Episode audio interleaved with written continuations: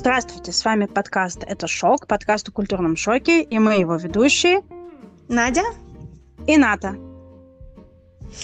Сегодня у нас юбилейный выпуск, три месяца нашему проекту, вообще невероятно, не верится даже, поэтому мы попросили наших слушателей и читателей, провели некоторый опрос и попросили э, проголосовать, какая тема самая, кажется им самой интересной, самой э, нужной для ближайшего осветления, для того, чтобы не осветления, а э, обсуждения. И оказалось, по, почитав голоса внимательно, мы посмотрели, оказалось, что самой популярной, больше всего голосов набрала тема о стереотипах. Стереотипах о стране, в которой мы живем сейчас, и стереотипах о стране происхождения. Ната, какие у тебя стереотипы о Нидерландах? Во-первых, э, стереотип, что Нидерланды – это Голландия. Можем начать с этого. А во-вторых... Кстати, да. Да, но самое главное стереотип – это, конечно, наркотики. Извините, проститутки, наркотики, красные фонари, квартал красных фонарей – это первое, что приходит в голову. Не то, что я плохо образована или там низкокультурна, но, кстати, даже э, Джон Ирвинг писал в, своей, в, в одной из своих книг про, очень подробно про квартал красных фонарей в Амстердаме. И, в общем, да, все об этом думают, мне кажется. Потом, что еще могу сказать? Вот эти специальные деревянные туфли. Да, такие о- о- остроконечные шапочки, ветряные мельницы, тюльпаны. Везде все там их чуть ли не едят. И... Да, и сыр. И сыр. И да. сыр. Очень правильно, и сыр. Ну, что я тебе могу сказать, кстати, к вопросу вот о стереотипах.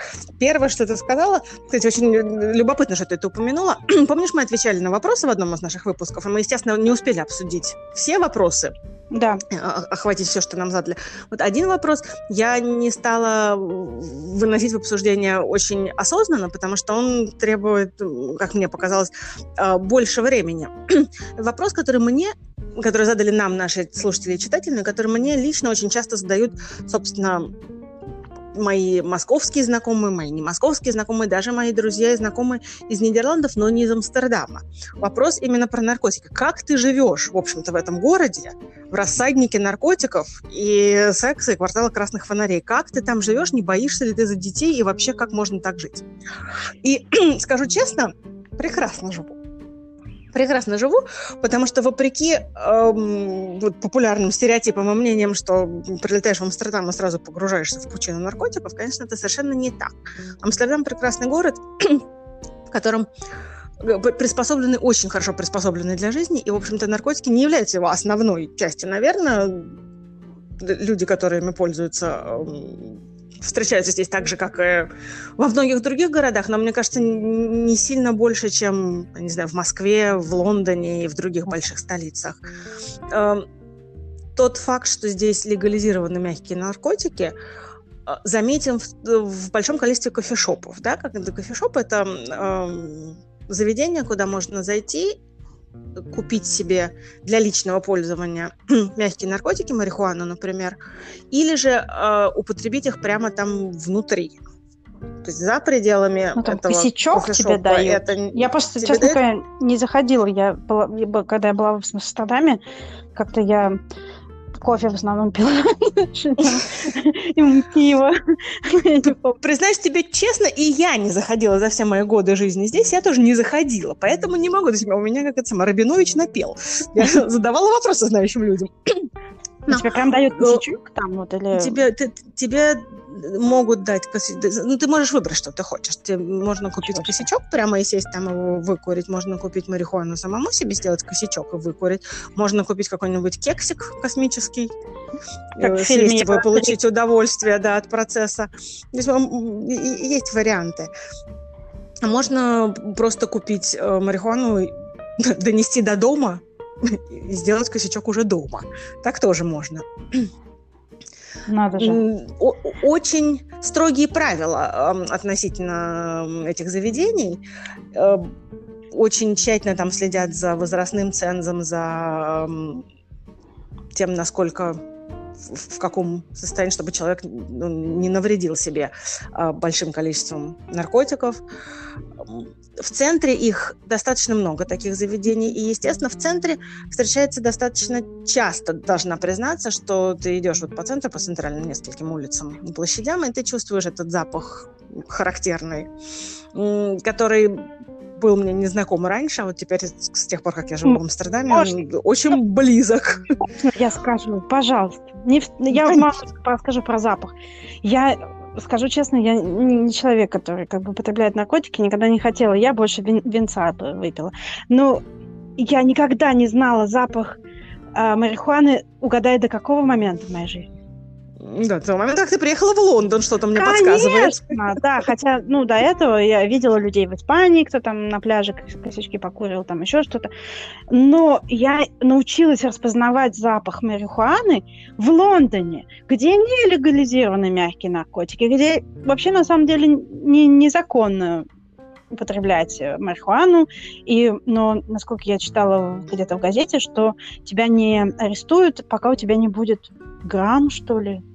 А это очень много. То есть, ну, за косяк тебя, ну, там, пальцем помашут. И все, да. Типа, ай-яй-яй. Mm-hmm. Даже если ты не рецидивист, тебя тоже очень не арестуют. Поэтому там, вот, я иду гулять с собакой утром в девять утра, уже раздается вовсю. Иду вечером. Ароматы. Аромат. Знаешь, моя подружка рассказала, что ей чуть ли не у входа в дом предлагали купить наркотики.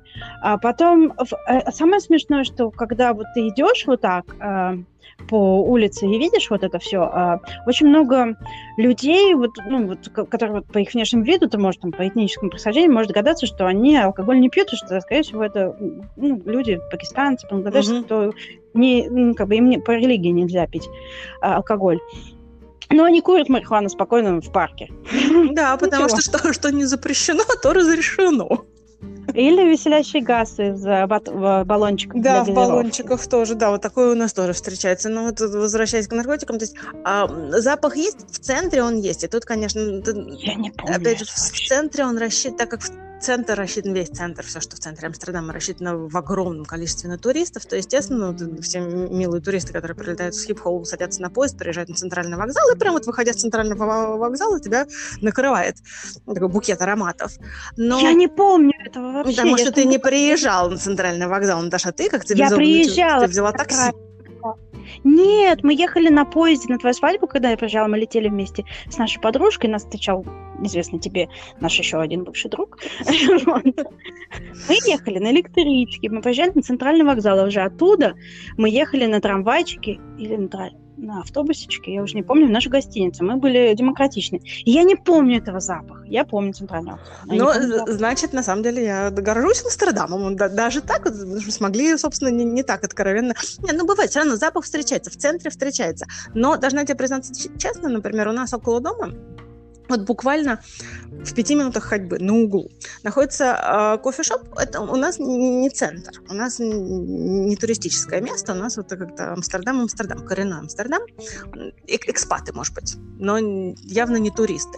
И вот этот вот э, кофешоп, который находится у нас на углу, он по спискам и э, всяким там рецензиям является одним из трех самых лучших в Амстердаме по соотношению цена-качество, по качеству товары и так далее. Опять же, я не пробовала, но читала.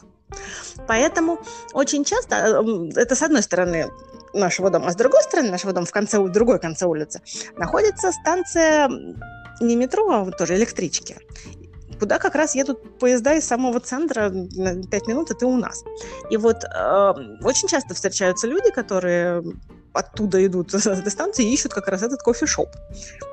Но, к чему я начала это говорить? К тому, что около этого кофешопа никогда, никогда не пахнет ничем вообще. И если ты не знаешь, что это, ты никогда в жизни не догадаешься, что это за место. Я, например, как, то есть у меня, наверное, прошло года два перед тем, как мне открыли глаза и сказали, ты что, это кофешоп. Я думала, что это какой-то, знаешь, местный вот этот вот, там, где соседи собираются, чисто да. Посидеть, там, центр социальный. Комьюнити. Да, комьюнити или что-то в этом духе, где народ приходит там пообщаться, потому что там как раз такие стоечки барные, можно хорошо посидеть, то, что снаружи видно. А оказалось, нет. Вот так вот. И э, узнала я про это, кстати, потому что там я увидела, что там стоит всегда охранник. Там всегда стоит охранник. Днем внутри, а вечером снаружи. И я в какой-то момент спросила моего мужа, почему в этом комьюнити-центре стоит охранник? Он говорит, дорогая, сказал мне мой муж. Наивный ребенок. И, но там всегда стоит охранник, который всегда очень четко все отслеживает. На самом деле, с тех пор, как я знаю, что это такое, это я прям у меня очень...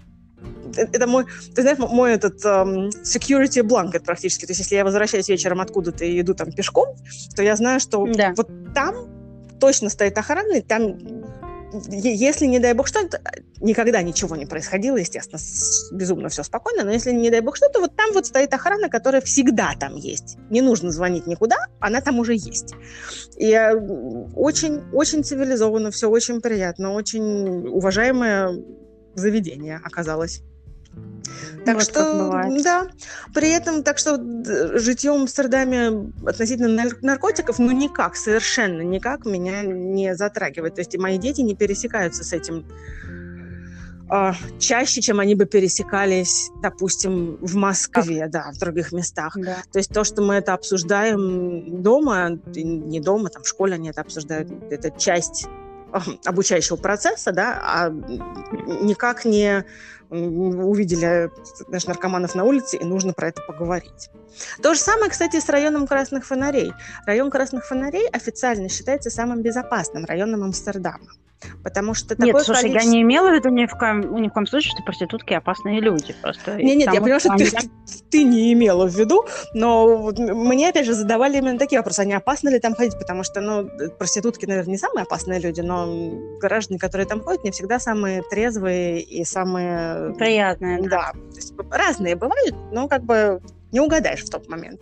Ну так вот, там такое количество камер наблюдения и э, полиции в гражданском, как в районе красных фонарей, нет нигде. Помимо всего прочего, район красных фонарей – это самый, один из самых старых районов Амстердама, Амстердама с архитектурной точки зрения он прекрасный. Поэтому если пойти туда днем, а не вечером, то можно получить массу удовольствия культурного, а не, а не того, о котором вы подумали. Ну, почему бы, да, и нет. Каждый выбирает свой вид досуга, мы не будем как бы сосудить. Это... Ну, да, так кому-то что, это, видимо, очень... необходимо. Ну, ну и прекрасно, нет, очень хорошо. Это целая индустрия, кстати. Это целая индустрия, против которой сейчас выступают. Сейчас, имеется в виду, последние года три ведутся всякие... интриги, чтобы закрыть какие-то клубы, чтобы еще что-то сделать. Амстердам как город, кстати, выступает против этого, потому что это огромная статья дохода. Не сами ну, проститутки, конечно. А именно вот все вокруг них.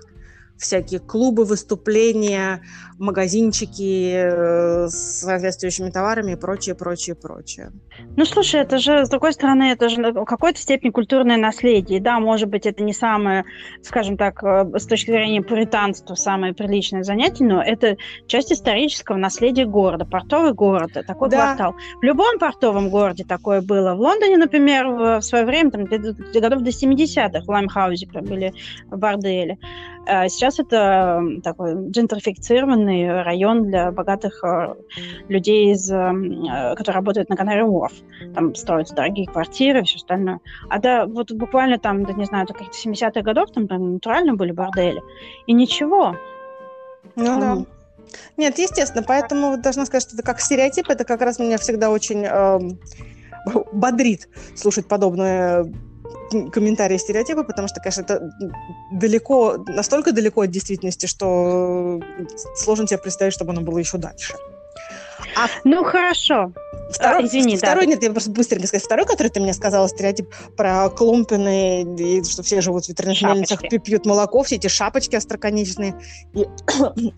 И тюльпаны везде, которые ты говоришь. Но тюльпаны, кстати, здесь действительно везде. То есть клумпины, шапочки, ветряные мельницы, прямо скажем, это больше тоже на туристов рассчитано. Хотя тут должна признаться, вот и на старуху бывает проруха, я тоже считала, что это всегда-всегда туристы, но э, несколько раз я видела людей не, то есть, не на ферме. Обычно Клумпин, это деревянные башмаки, это обычно фермерская одежда, потому что они защищают тебя от, от грязищи, которая на улице постоянная, не промокают, и как бы в них ты находишься выше над землей и не, не попадаешь в лужу, поэтому они считаются очень удобными.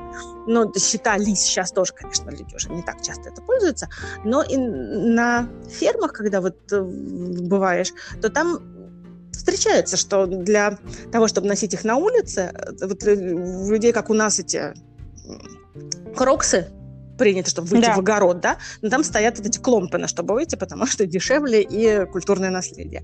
Но я видела несколько раз даже в городе людей, которые ходят в кломпенах, потому что правильно сделанные кломпены не те, которые куплены в туристическом магазине, а те, которые да. сделаны, выточены под ногу, они считаются очень удобными. Опять же, не могу сказать, я не разделяю эту точку зрения, но это мои, мои предпочтения. А в принципе, вот такие рабочие, не украшенные всякими там цветуёчками и тюльпанчиками, а просто обыкновенные, да. деревянные самые.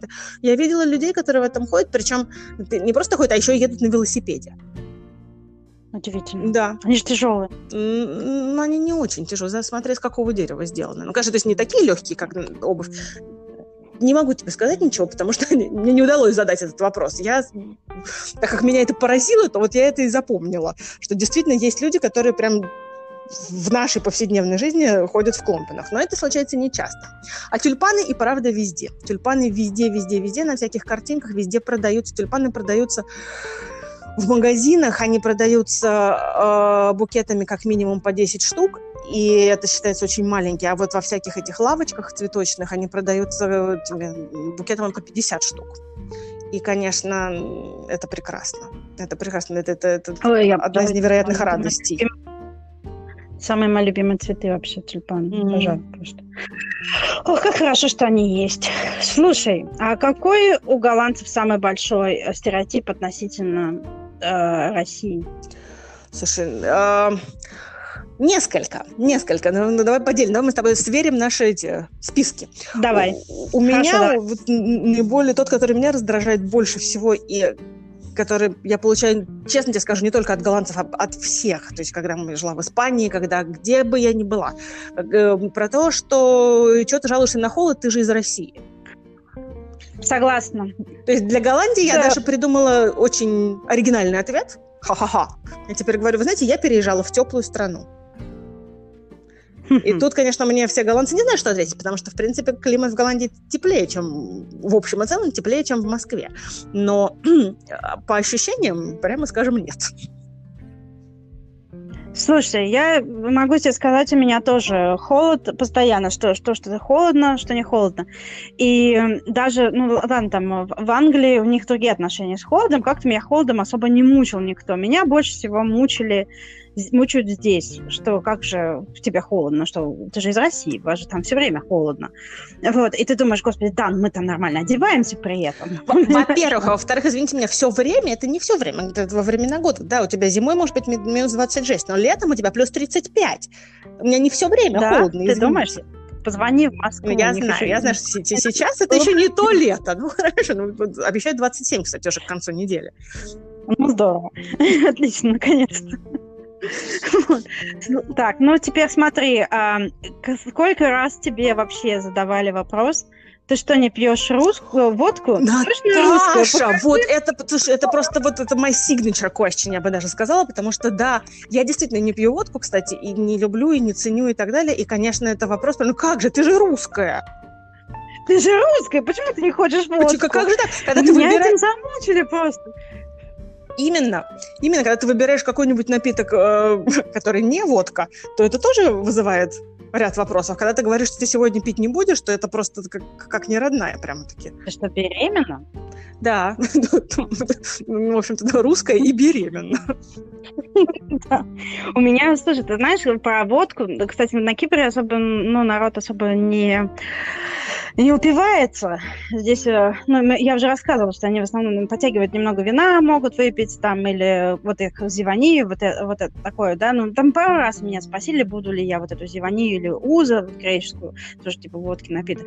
И я говорила, нет, нет, ты что, ты, ты, ты, ты что, русский не пьешь такое? Вот. Но меня замучили в свое время коллеги. У нас было очень много коллег из Ирландии, Ну, видишь, тоже стереотипы, стереотипы да. да. И э, на, на проектах было принято потом ужинать и выпивать там какие-то моменты, отмечать какие-то э, этапы окончания там, и так далее. И вот у них был, они всегда заканчивали э, шотами, вот этими рюмочками водки или там джина, чем-то в таком духе. И каждый раз, когда я отказывалась, я вообще не люблю на работе пить, а во-вторых, ну как бы я вообще не, я не пью водку, я не люблю, я не люблю ни запах, ничего. Коктейли, да, но вот так нет. И, и вот я помню, вот просто каждый первый: покажи паспорт, это точно русская? И это кажется, о, так смешно, боже мой, какой ужас. Слушай, это да, я, кстати, помню еще из, из моих времен, когда я работала на компанию по производству и распространению алкоголя, это тоже была это, дежурная просто шутка была.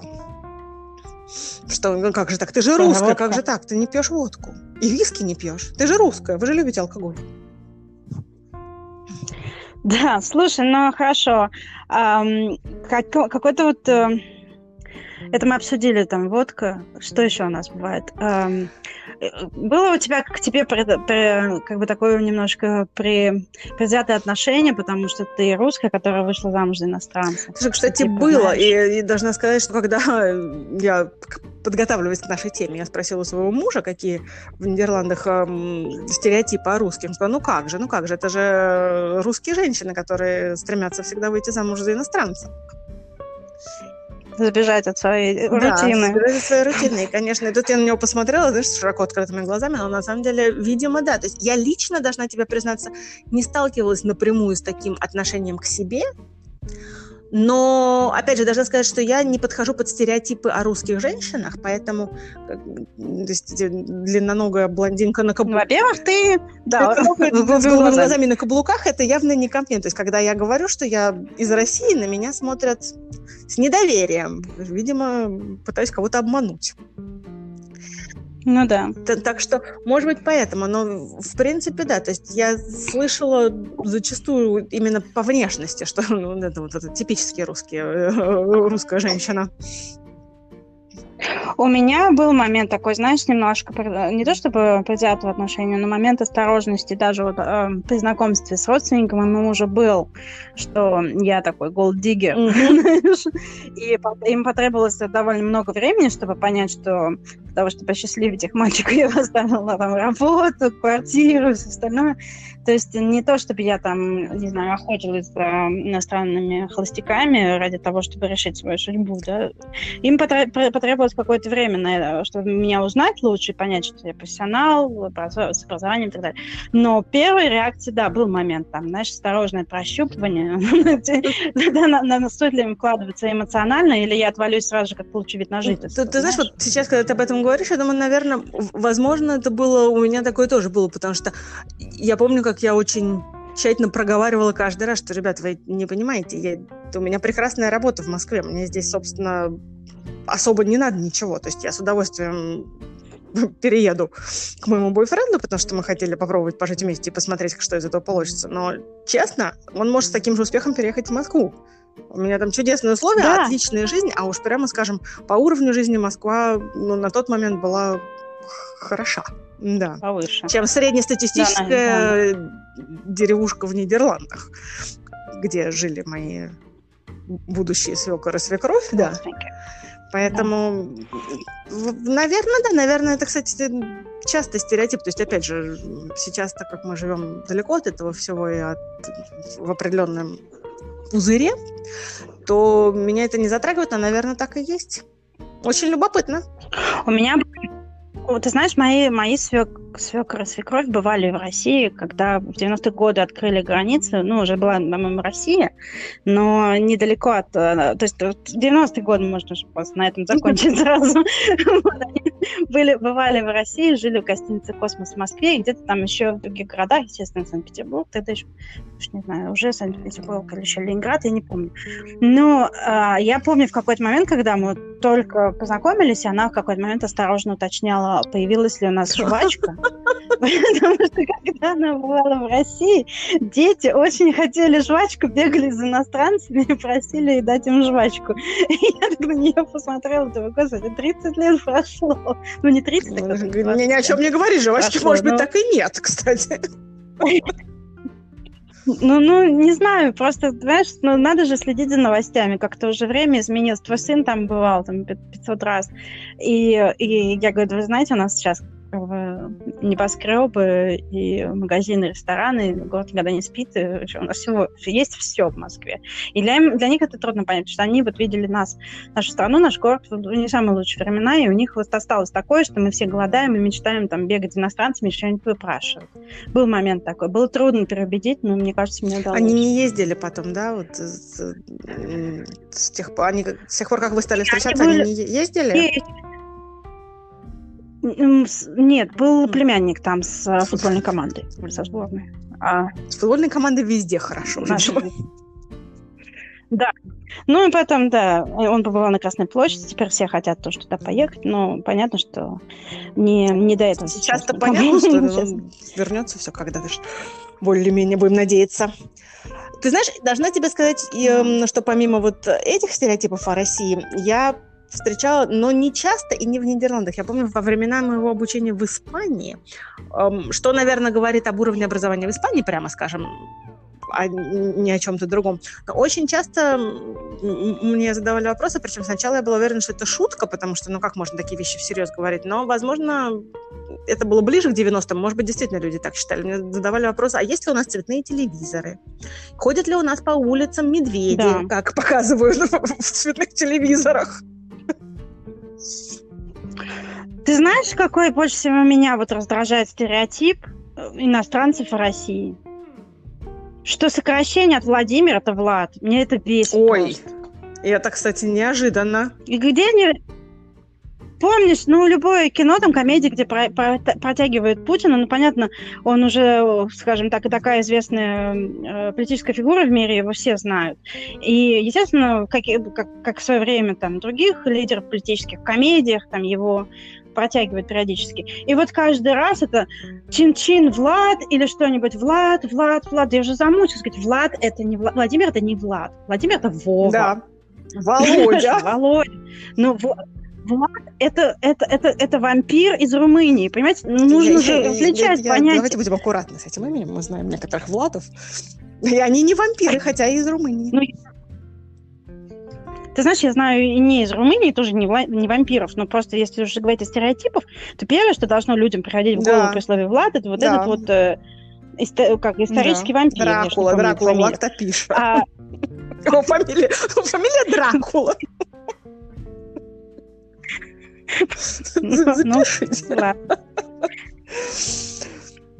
прекрасно.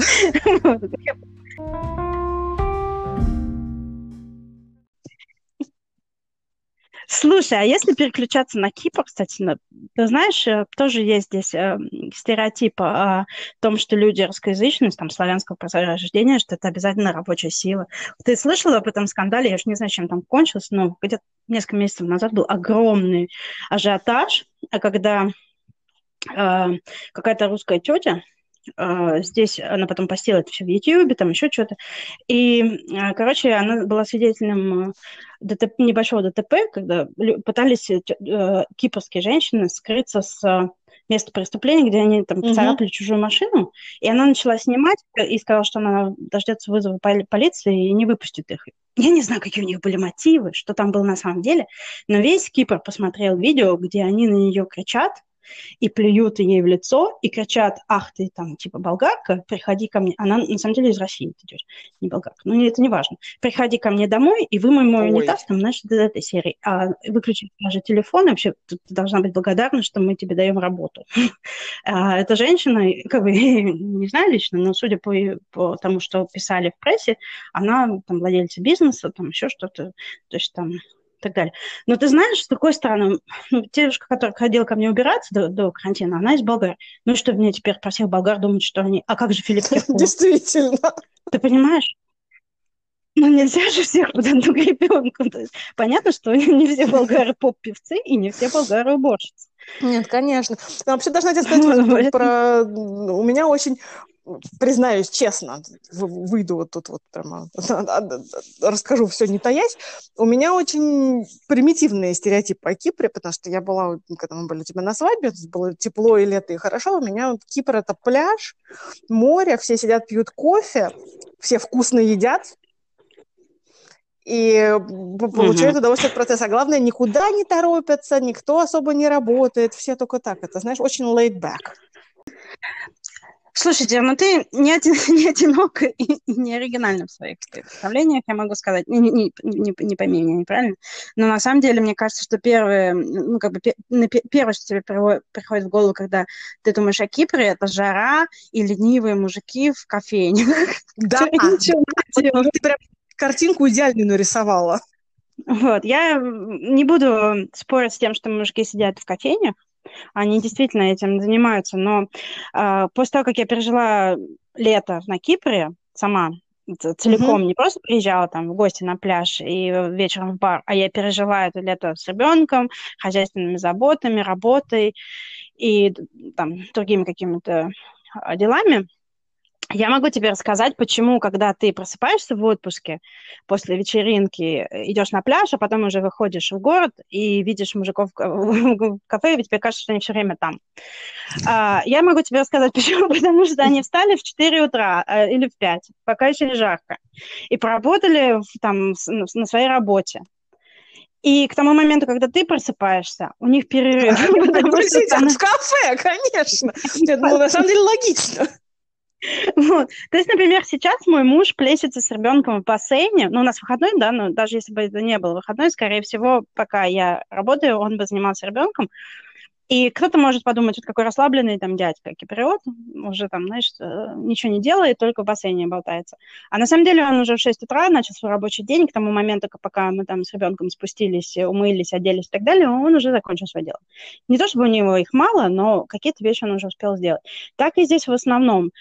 Если ты работаешь в поле, ты работаешь рано утром, очень рано. Нелогично, если, естественно. Да, если ты не работаешь каких-то там посменно или в офисе, в офис, офисы начинают работать в семь утра. Угу. То есть, например, сестра моего мужа ездит в другой город, в банк, она к семи утра, она встает в пять утра, и уже к семи она на работе, после того, как она отправила всех детей, накормила, отправила их в школу, сделала какие-то домашние дела, потому что... Официально рабочий день там где-то до двух, до двух тридцати. А, многие остаются, естественно, кто работает там в банках, в компаниях каких-то с напряженным там графиком, напряжают домой и в шесть, и mm-hmm. в семь. Вот. И, естественно, у них тоже продолжать. Но, возможно, кого, опять же, кого ты видишь в кафе, это люди, которые забежали решить какие-то проблемы. Это люди, которые, не знаю, на пенсии, старички. Потому ну, что... Да. Как мы уже выясняли, бабушка на пенсии начинает кормить всю семью, а дедушка на пенсии идет в кафе. Или, знаешь, здесь приняты такие беттинг-шоп, где они сидят, пьют кофе, но при этом у них еще тотализатор. О, слушай, забава. Да, и, скажем так, не будем скрывать, что здесь летом в жару, а лето здесь... шесть-семь месяцев в году, мы говорим э, о таком лете, что люди, что жизнь замедляется, особенно днем. Не физически невозможно никуда торопиться в такую жару, когда у тебя в тени сорок градусов, ты все, что ты хочешь, это лечь и спать, и ты должен, потому что иначе ты умрешь. И поэтому вот то, что ты говоришь, неспешно, национальный девиз Кипра «сига-сига», что означает... Потихоньку-потихоньку, знаешь, там, типа, медленно-медленно. А, да, воз... раздражает жутко, особенно когда говорят, что приедут, завтра, но приезжают через неделю, или ты звонишь и говоришь, да, я обещал. Есть такой момент. Необязательность, неторопливость, там, так далее. И эта вот культурная особенность, она и правда существует. Но, с другой стороны, говорит, что все киприоты ленивые, ничего не делают, только пьют кофе. А на что они пьют кофе? Никто не задумывался, где они деньги берут. Вот, да, то есть... Не, ну, я с тобой согласна, да, на самом деле, когда ты это говоришь, то есть на то, опять же, на то он и стереотип, потому что он висит в непонятном состоянии, но, конечно, это обусловлено погодой, не только погодой, а разными условиями, и, естественно, естественно при, таких, при таком климате ты встаешь рано с утра, чтобы успеть хоть что-то сделать, а потом вечером делаешь что-то другое ложишься, нормальное, потому да. что ты можешь... И спишь днем. Да, и спишь днем, потому что днем невозможно перемещаться, невозможно ничего делать, невозможно даже думать по такой жаре. Это из моего опыта проживания в теплых странах. И я помню такой эффект. Да, есть момент такой. И про «всегда вкусно», вот это стереотип, который, под которым я могу подписываться, да.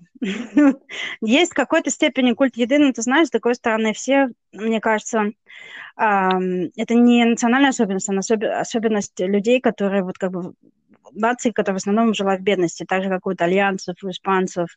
То есть киприоты, мне кажется, за редким исключением в их истории, они всегда были чьей-то колонией, и всегда были местом каких-то, знаешь, перевалочной станции каких-нибудь войн, mm-hmm. и э, их вечно делили, обделяли, там, не знаю, обирали, и, в общем, мне кажется, более-менее, там, только последние, там, тридцать-сорок лет более-менее была экономика, ничего, и сейчас вот так, опять, как бы, кризис за кризисом. А, не, не то, чтобы там люди голодают, но, как бы, никто не шикует. Не Все шикует. Считают, аккуратно э, относятся к, к деньгам и к своему будущему и так далее. И э, поэтому, возможно, потому что, когда ты растешь вот на отсутствие еды, для тебя еда это становится ценностью. Так же, как моя бабушка, которая мне подсовывает постоянно пятнадцать тарелок с разными яствами, она таким образом где-то компенсирует свою жизнь, когда она боролась там, за каждый кусочек хлеба. Так и здесь. Например, дед моего мужа работал на мельнице, угу. и ему каждый день горсть муки. У него было семеро детей. Вот. И, естественно, жизнь была нелегка, и дети работали с детства, чтобы папе помогать, там все такое. Но понятно, что сейчас, когда они могут себе позволить, они не то чтобы там набивают желудок, но для них вот удовольствие. Они получают удовольствие от процесса, да. да они... Есть и накормить людей, угостить людей.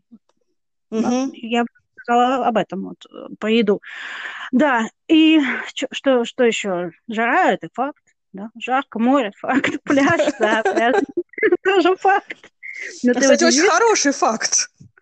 Ты удивишься, но молодежь ходит на пляж, как вот с детьми особенно проводит там время, приносит там свои какие-то а, арбузики в туппервере там и так далее. Обязательно нужно купить кофе, попить кофе, фраппе на пляже. Плавают с удовольствием, купаются и так далее. Поколение моей свекрови, например, она любит ходить на пляж, но она не купается, она ложится на лежачок, читает книжку с видом на море. Вот это для нее вот эта пляжная жизнь. Ну, кстати, прекрасно. Трансформировалась трансформировалось так представление потихонечку. Сейчас уже у них пляжная жизнь такая же, как у нас, как у туристов. Вот. Но подробнее мы, кстати, побегаем в других выпусках про пляжную жизнь и про то, как себя вести. Ой, обязательно, обязательно. И получать удовольствие от этого. А так, ты знаешь, вот я лично слышала, э, даже до того, как мы переехали на Кипр, но я уже была там замужем со своим мужем, и э, если заходил разговор о Кипре, там, с какими-то собеседниками разного рода близости, разного степени близости, вот зачастую говорят, что да, кипрские мужчины, которые ищут лег- легких отношений на пляже среди русских женщин.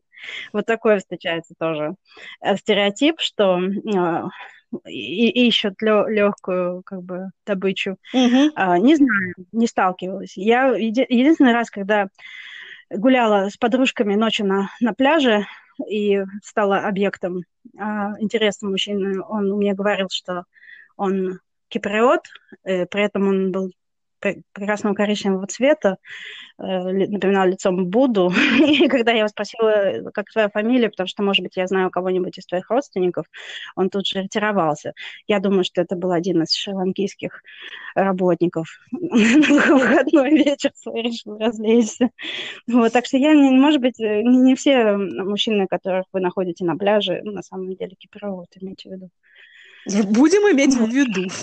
Слушай, кстати, мы с тобой так хорошо поговорили про э, стереотипы наших стран, но у меня есть один стереотип, про который мы еще... Одна страна, которую мы не упомянули, а стереотип про нее прям... прям...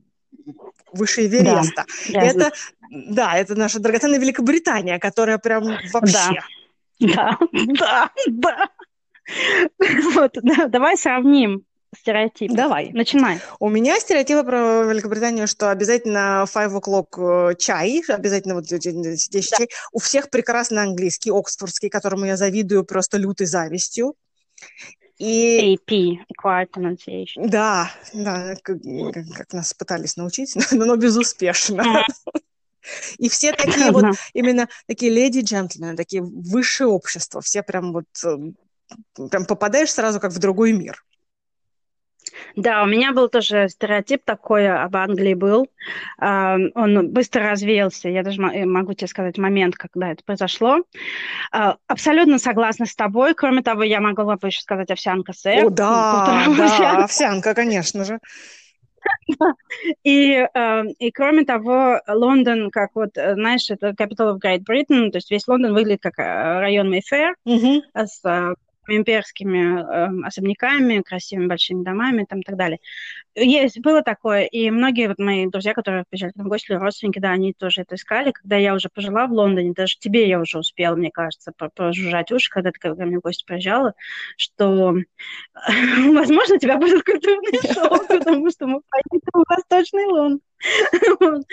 Лондон. Да. Скажу сразу, овсянка, сэр, по утрам овсянка, ну, я не знаю, где, может быть, ее едят. Традиционный английский завтрак, full English breakfast, это жареное яйцо, либо болтушка, болтунья, вот это scrambled egg, mm-hmm. бобы в тарелочке, болтающиеся в такой красненькой какой-то жидкости, жареный бекон, Матный жареные сок. грибы, Томат... Томатный сок. Томатный, это, с... если... Томатный соус, прости, это красненькая жидкость, а, это томатный да. соус. Не, потому что томатный сок, возможно, тебе тоже понадобится, потому что, как правило, если ты ешь full English breakfast, тебе накануне была очень тяжелая ночь. Потому что иначе зачем такой... Вот обычно этот завтрак очень популярен у строителей, и даже, ну, как бы, есть понятие такое... Builders uh, place, то есть uh, забегаловки uh, районные, куда приходят uh, с соседних строительных площадок строители завтракать, вот там вот обязательно вы найдете. И чем не нужно стремиться идти вот непременно к дубовым панелям и вышкаленным официантам, на самом деле драная клеенка не показатель того, что вы вкусно не поедите. Как правило, я была поражена в одном из таких мест, мне предложили даже чай с молоком. Из, ну, ты знаешь, что, что они пьют чай с молоком вместо да, воды, доливают да. молоко. И, и этот чай был в кастрюле. Меня прям, знаешь, до слез, ностальгии по детскому саду, школе, там, знаешь, какой-то какао. Да, даже из кастрюли с половником. С половничком, да. Вот удивительно. Да, по поводу еще я могу рассказать про английский.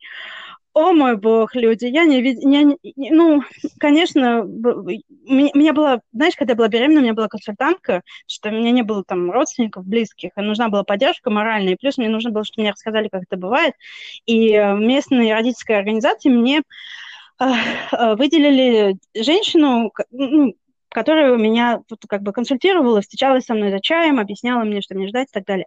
Вот у нее был чудесный английский. И она, да, она закончила Оксфорд. Все правильно, все правильно оказалось. А так, на самом деле, все говорят, ты можешь... Там очень большой акцент придается значение, очень большое. И встречают не по одежке, по акценту в Англии. Это да, но я не помню... чтобы люди общались, как в Даунтон-Эбби, где даже слуги, даже там, если с намеком на какой-то северный выговор, но он очень такой культурный. Вот. Очень редко, когда бывает, ты поймешь, что тебе говорят, если ты не готовишь. Не готовишь. А еще, еще предельная вежливость, которая всегда и в любой ситуации тоже. И это, кстати, должна сказать, тебе присутствует массово. Ну, то есть предельная вежливость, наверное, нет, но все постоянные sorry, please, они постоянно присутствуют. Ты знаешь... Здесь нужно поговорить о менталитете. Во-первых, мы отделим сразу англичан от британцев в целом, ну, потому да. что если британцы, например, индийского происхождения, у них будет другое. Кто-то уже как бы там вот, менталитет приобрел, а кто-то все равно еще в своем начальном да, там, менталитете живет. Но, скажем так, люди как бы есть разные везде. Кто-то толкнет, кто-то наорет. И, и я орут не только там на тебя, как иммигрант, но я слышала там женщин, которые орали на своих детей, там, и так далее. В основном, да, Есть понимание такое, что ты, например, если в метро тебе нужно пройти, то как в московском тебе ты не пнешь никого. Нужно долго и нежно обсуж... выяснять, выходит, не выходит, а не подвинется, и так далее. Такое понимание есть. В принципе, что на тебя не будут кричать, ожидания тоже есть. Даже э, какие-то охранники или полицейские, да, если ты там не нарушаешь, особо там не сопротивляешься, тебе вряд ли кто-то скажет. Но я слышала множество раз, как... Ну, потому что мы жили возле тоннеля, где были пробки. Слышала множество раз, как люди орут друг на друга из машин. И нету такого, чтобы все там были... Чтобы это было какое-то, знаешь, такое царство роботов, где никто не выражает эмоции. Выражает еще как. Другой вопрос, что когда ты собран, у тебя все в порядке, и ты находишься в среде своей, вот такой вот социальной среде более-менее э, благополучной, то вряд ли ты, тебя ждут, что ты будешь кричать, возмущаться, топать ногами, грубить.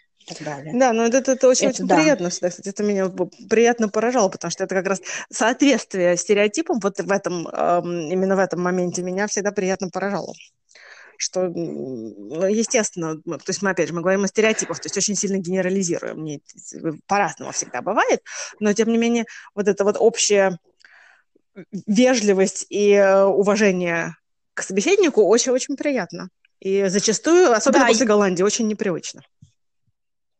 После России было очень непри... непривычно не бояться, что на тебя накричат, если честно. Потому что у меня до сих пор травма от, России, от московского метро. Но я могу сказать, что когда я была э, в Париже, ну, уже жила в Лондоне, ездила в Париж, и там заходила в метро. Мне там было тоже не по себе, потому что после лондонского уже как бы тоже кажется. Ты знаешь, англичане стойки. Вот, э, изначально культура, это, это вот, как бы культура распространяется на всех, кто прибывает, и если хочет удачно адаптироваться, они, ты тоже начинаешь себя так вести.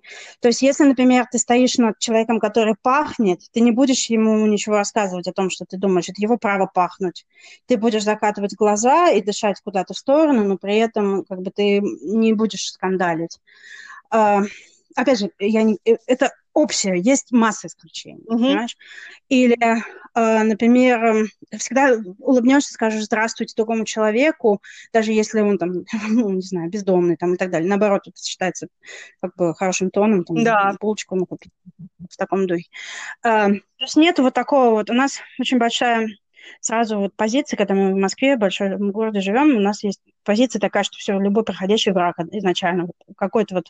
Сейчас, возможно, что-то уже изменилось, но когда я ездила в общественном транспорте, там, и везде ходила по улицам, у меня было такое ощущение. Зачем вы мне улыбаетесь? Что вам от меня нужно? Когда ты уезжаешь вот, за границу, ты очень часто вот, прям учишься улыбаться. И в Англии я вот это тоже научилась. Здравствуйте, улыбаться, так, как будто всю жизнь их рад видеть, даже если ты никогда этого человека не встречал. И есть момент, да, что ты будешь стоически стоять в очереди, а не обожать в очереди стоять. Что ты будешь там уступать место... Какой-то момент, да, ну есть такое, да. Есть, это... Вежливость есть. Я первый раз, когда я летела... Ну, извини, пожалуйста, я, я тебя постоянно перебиваю. Первый раз, когда я летела к тебе в гости, кстати, я летела как раз Бритиш Эрвайз, а не ка эл эм, и прям... Я помню, как я писала смс-ку моему... сообщение моему мужу оттуда, что прям уже в самолете чувствуется, что ты на территории Британии. Ну... Да, наверное, есть. Так, такой момент есть. И, если честно, да, каких-то вот, вот таких моментов общения не хватает, когда ты оттуда уезжаешь. Но, опять же, я такой, когда ты живешь в Восточном Лондоне, ты знакомишься с таким количеством людей, которые выросли в другой культурной среде. И поэтому, да, я видела всякое. Про, опять же, про Лондон. Не весь Лондон похож на... картинку из Шерлока Холмса. А, фильма про Шерлока Холмса, который снимался в Риге, на самом деле. Да, но, да, они, кстати, очень похожи. Изобразили, там даже какой-то Ливану дали орден, я помню, за, за какой-то им, такой перси, имперсон... За похожесть, да. Короче, за то, что вот он выразил mm-hmm. британский дух. Но... Сейчас уже нет такого, потому что бомбили же, очень большой блиц, ну, во-первых, Первая мировая война, а во-вторых, во второй, в тридцать девятом году, там же их несколько, нет, или все, боже, все, я все забыла уже, все года, мне надо проверять голову. Но да, был же блиц в начале Второй мировой войны, когда там несколько недель подряд просто Лондон вы, вы, вы, выкашивали бомбами да. немцы, и и ориентировались прежде всего на Восточный Лондон, где были промышленные какие-то мощности сосредоточены.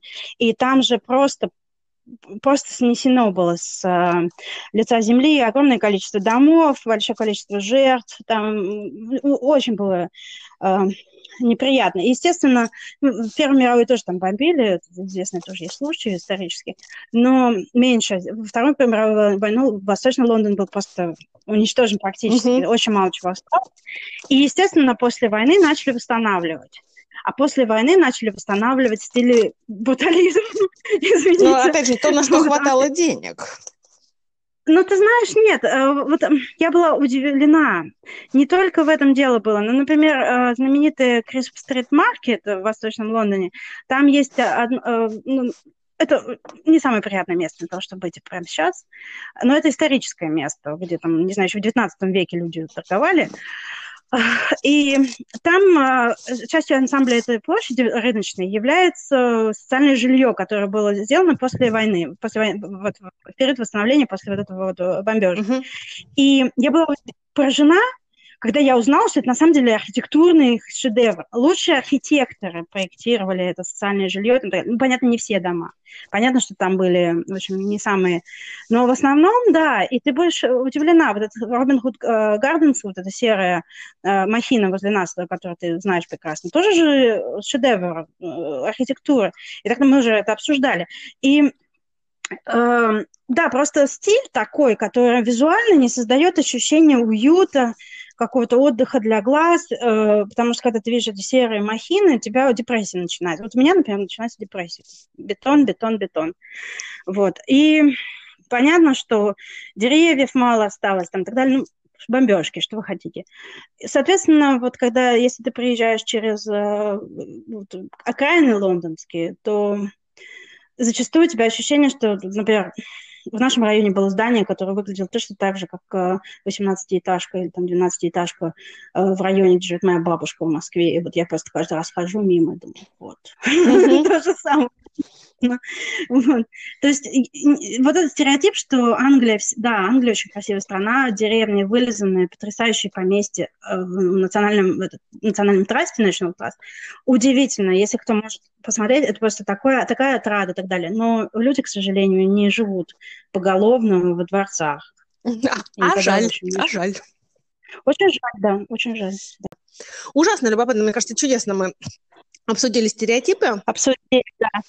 Да, ну об этом можно, опять же, долго разговаривать, может, еще вернемся. Кстати, если вы знаете какие-то стереотипы, или если у вас есть какие-то стереотипы, или вы о чем-то слышали, а мы не упомянули, пожалуйста, пишите нам. Ужасно любопытно.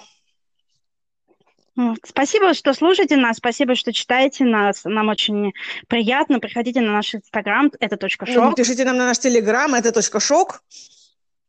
Не переставайте смотреть наши веселые видео на Инстаграм ТВ. С вами был Это Шок. До новых, До новых встреч. встреч. Оставайтесь с нами. Пока.